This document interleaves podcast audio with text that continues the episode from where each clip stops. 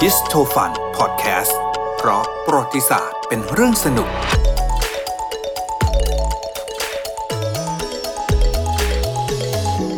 สวัสดีครับคุณผู้ฟังและสวัสดีคุณเจี๊ยบด้วยนะครับ สวัสดีค่ะ วันนี้คุณน้ำมนต์มีเรื่องอะไรมาฝากคะ เรื่องฝรั่ง เรื่องฝรั่งเหอ ฝรั่งที่เป็นคนกับฝรั่งที่เป็นผลไม้ อ๋อ เอ ค่ะ อ มันเกี่ยวข้องกันยังไง เออ หรือ นะ เปล่าใช่ไหมคะ เกี่ยวไหม เมื่อก่อนนะคะ มันจะมีคนจะไม่รู้มันจริงไหมบางคนก็จะบอกว่ามันมาจากคำว่า foreign ที่มันแปลว่าต่างชาติหรือเปล่า อ่า อ่าหรือมาจากคำว่าฝรั่งเศสอะไรเงี้ย อ่า มันย่อมาหรือว่าแบบกร่อนคำลงมาหรือเปล่าใช่ไหมคะแต่วันนี้คุณน้ำมนต์จะมาเล่าที่มา ถู ที่ ก ไปจริง ๆ ใช่ไหมคะ ใช่ครับ ค่ะ คือต้องย้อนกลับไปไกลอีกแล้วนะ ทุกอย่างเนี่ยมันมีที่มานะมัน ใช่ มันถึงจะเป็นที่ไปได้เนี่ยนะฮะ ถูกค่ะ ทีนี้ย้อนกลับไปไกลเลย นู่นเลยนะครับปลายศตวรรษที่ โอเค 5 ตอนนั้นเนี่ยในถ้าทางแถบในยุโรปเนี่ยนะครับ จะต้องเป็นอาณาจักร จักรวรรดิ จัก โร รวร มั ร น ดิโรมัน อ่า โอเค โรมันตะวันตก ตอนนั้นเนี่ย ค่ะ เขาก็ยิ่งใหญ่นะเป็นมหาอำนาจเลยทีเดียว ค่ะ แต่ความยิ่งใหญ่มันก็ไม่จีรังยั่งยืนหรอก นะครับ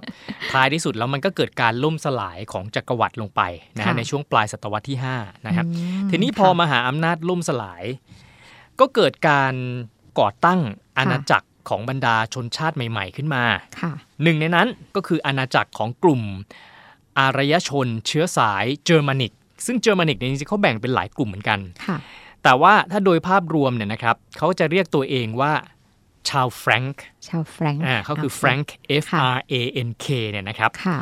หลังจากนั้นอีกประมาณสักหลายปีนะฮะศตวรรษที่ 6 เป็นต้นมา โอเค ชาวแฟรงค์เขาก็ไปเริ่มสร้างอาณาจักรของพวกเขาขึ้นมาเอง ค่ะ นะฮะและอาณาจักรของพวกชาวแฟรงค์เนี่ยก็รุ่งเรืองถึงขีดสุดเลยในช่วงศตวรรษที่ 8 นะครับ อ่า ตอนนั้นคนที่นำพาให้เขารุ่งเรืองมากนะฮะก็คือ ค่ะ กษัตริย์นะฮะนามว่าชาเลอร์มาน ชาเลมาน อ่า โอเค แล้วก็อาณาจักรของชาวแฟรงค์เนี่ยถ้าเราดูเอาเอาแผนที่โลกเอาปัจจุบันนะ ค่ะ เพื่อความเข้าใจนะฮะ ก็จะครอบคลุมดินแดน ตั้งแต่ฝรั่งเศสไล่ลงมาจนถึงเยอรมนี โอเค นะฮะ ก็คือพื้นที่แถวแถวๆยุโรปตรงนั้น อ่า เลยนะคะ ตรงใจกลางตรง จง นั้น ใจกลางแล้วก็ ค่ะ ใหญ่พื้นที่ใหญ่ แล้วก็ ค่ะ ผนวกกับความยิ่งใหญ่ของชาวแฟรงก์เองด้วย ค่ะ นะฮะก็เลยทำให้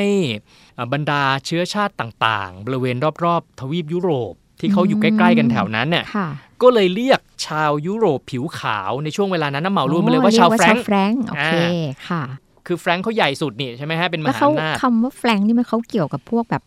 ฝรั่งเศสด้วยไหมคะ จริงๆแฟรงค์ที่บอกว่าเป็นเป็น ค่ะ ตั้งอาณาจักรชาวแฟรงค์จริง ๆ แล้วเนี่ยเขาคือบรรพบุรุษของชาวฝรั่งเศส หรือว่าฟรานซ์หรือว่า โอเค ฟรองซ์นั่นแหละ ค่ะ นะฮะทีนี้ก็ผ่านไปอีกหลายร้อยปี ค่ะ นะฮะไปจนถึงช่วงศตวรรษที่ 11 ทีนี้มันเกิดสงครามครั้งใหญ่เลยเป็นสงครามศาสนา ค่ะ นะฮะนั่นก็คือ สงครามครูเสด ใช่ ใช่ไหม นะฮะ คะ โด่งดังมากนะฮะ อ่า ก็เป็นสงครามระหว่างชาวคริสต์กับมุสลิม กับมุสลิม อ่า ใช่ ถามว่าทำไมต้องมาทำสงครามกันนะ เพราะต้องแย่งชิง นครศักดิ์สิทธิ์ อ่า เยรูซาเล็มกันถูกไหมคะ ซึ่งเป็นสงครามที่ถือว่าครั้งใหญ่โตของมวลมนุษยชาตินะ ใช่ ฮะ นาน เพระว่ มากใช่ไหม อุ้ย คะ เป็น ประวั แบ ติ บ ศาสตร์ เป็นร้อยปีเลยนะฮ ะ สงครามที่กินเวลายาวต่อเนื่อง ถูกค่ะ อืม ใช่ ไปจบลงก็นู่นนะฮะปลายศตวรรษที่ 13 คิดดูมันเริ่มตั้งแต่ศตวรรษที่ 11อะแล้วไปจบ โอ้ ศตวรรษที่ 13 ตอนปลาย สองสามร้อยปีนะคะ ใช่ ไหมคะ นะครับไอตอนที่มีการสู้รบสงครามกันระหว่างชาวมุสลิมกับชาวคริสต์นั่นเอง ค่ะ ชาวมุสลิมก็เรียกนักรบชาวคริสต์แล้วก็ชาวยุโรปผิวขาว ซึ่งส่วนใหญ่ก็คือจะนับถือคริสต์อยู่แล้วใช่ไหมครับ ค่ะ ก็ไปเรียกคนพวกนั้นว่าชาวแฟรงค์ อ่าตาม อ่า ต้นต้นทางที่เรา ตามต้นทามเล่าาง ให้ฟัง ใช่แหละ ไหมคะ นะฮะ โอเค ทีนี้ไอ้คำว่าแฟรงค์เนี่ยถ้าเรียกแบบด้วยสำเนียงแล้วก็ภาษาของชาวอาหรับิก ซึ่งก็คือชาวมุสลิม ค่ะ นะฮะ เขาเรียกว่ายังไงคะ ออกเสียงว่าฟรอนจี อ๋อ Franchi อ่ะเริ่มใกล้เคียงละต้นต้นต้นชื่อ ม มันใกล้ๆเนาะมีกลิ่นไอมีกลิ่นไอของคำว่าฝรั่งใช่ไหมคะ ใช่ อย่างที่เราจะเล่ากัน ทีนี้พอสงครามครูเสดสิ้นสุดลง ต่างฝ่ายต่างก็หันมาดำเนินชีวิตกันตามปกตินะฮะ ค่ะ ซึ่งคนสมัยนั้นก็คือค้าขาย ค้าข นะฮะ ายถูก ทั้งชาวมุสลิมอาหรับนะฮะ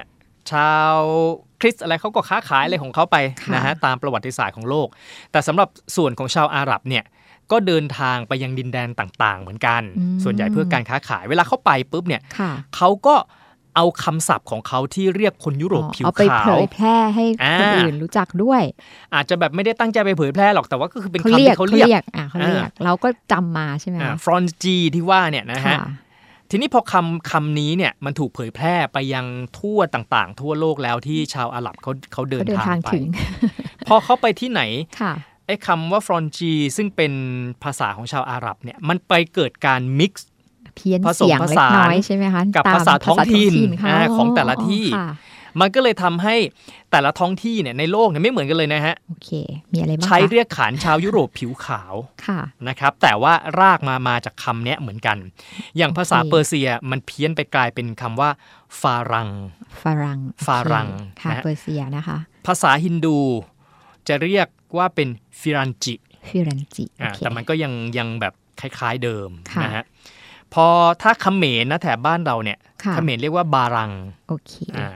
ภาษามาลายูเนี่ยเรียกเปอรันจิ ค่ะ งั้นเจี๊ยบรู้แล้วคุณน้ำมนต์อันนี่จะ ชัดๆ เติม เลย เกรดให้ พอพอเราเนี่ยเราต้องนึกถึงเราเนาะว่าเราเนี่ยจะค้าขายกับใคร เพราะมีเปอร์เซียฮินดูเขมรมาลายูที่คุณน้ำมนต์เล่าใช่ไหมคะ ครับ ใกล้เคียงคำว่าฝรั่งก็น่าจะเป็นฝรั่งป่ะคะ อืม ภาษาเปอร์เซีย อ่าฮะ คราวนี้ภาษาเปอร์เซียเนี่ยถ้าถามถามเจี๊ยบจากที่เราทำมากัน อ่า หลาย ๆ เอพิโซดเนี่ยเจี๊ยบเชื่อว่ามันน่าจะเข้ามาสมัยอยุทธยาไหมคุณน้ำมนต์ ใช่นะ ถูก ฮะ ไหมคะ ตั้งแต่ตอนที่เราดูอ๋อเจ้าเอง อ่าอ๋อเจ้า ก็ตาม ใช่ถูก ไหมครับอ่ เพราะว่าเหมือนกับว่ายุคนู้นเนี่ยเหมือนกับเราค้าขายเราก็จะมีแบบ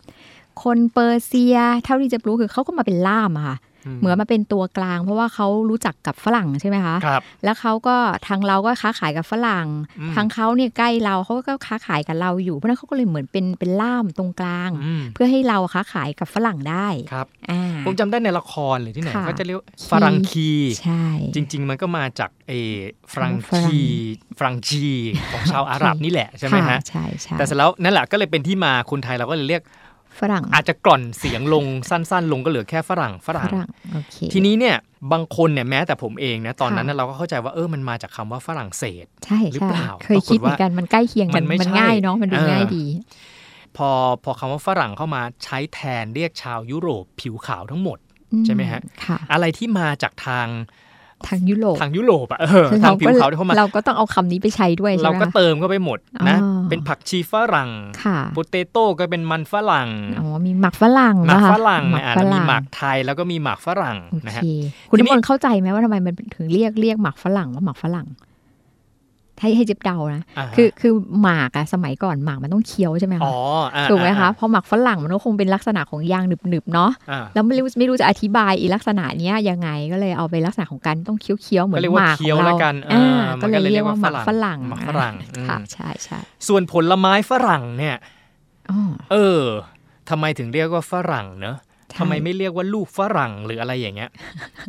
มันเกี่ยวกันไหม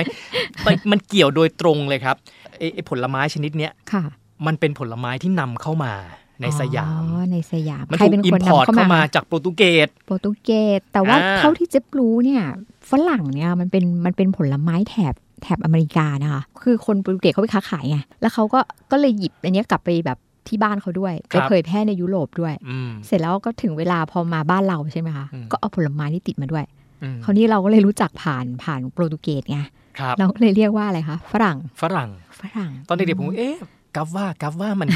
พยายามที่ ว่ามันจะ เรียกแล้วมันเพี้ยนยังไง ให้มันเป็นฝรั่งได้นะ เนาะ มันก็ไม่กัฟว่ากัฟว่าฝรั่งฝรั่งฝรั่งอะไรอย่างเงี้ยหรอ ใช่ใช่ใช่ค่ะ อ่ะนี่เป็นข้อมูลสนุกๆนะฮะที่รวบรวมมาจากหนังสือทำไมแฮมเบอร์เกอร์จึงไม่มีแฮม อ่า โดยคุณหมอชัชพลเกียรติขจรธาดา ค่ะ แล้วก็ส่วนหนึ่งก็มาจากบทความในเว็บไซต์ intoasia.com ค่ะ แล้วก็เว็บไซต์ nophuket.com ด้วยนะครับ โอเค่ะ แล้วพบกันใหม่ในตอนหน้านะครับ สวัสดีค่ะ สวัสดีครับ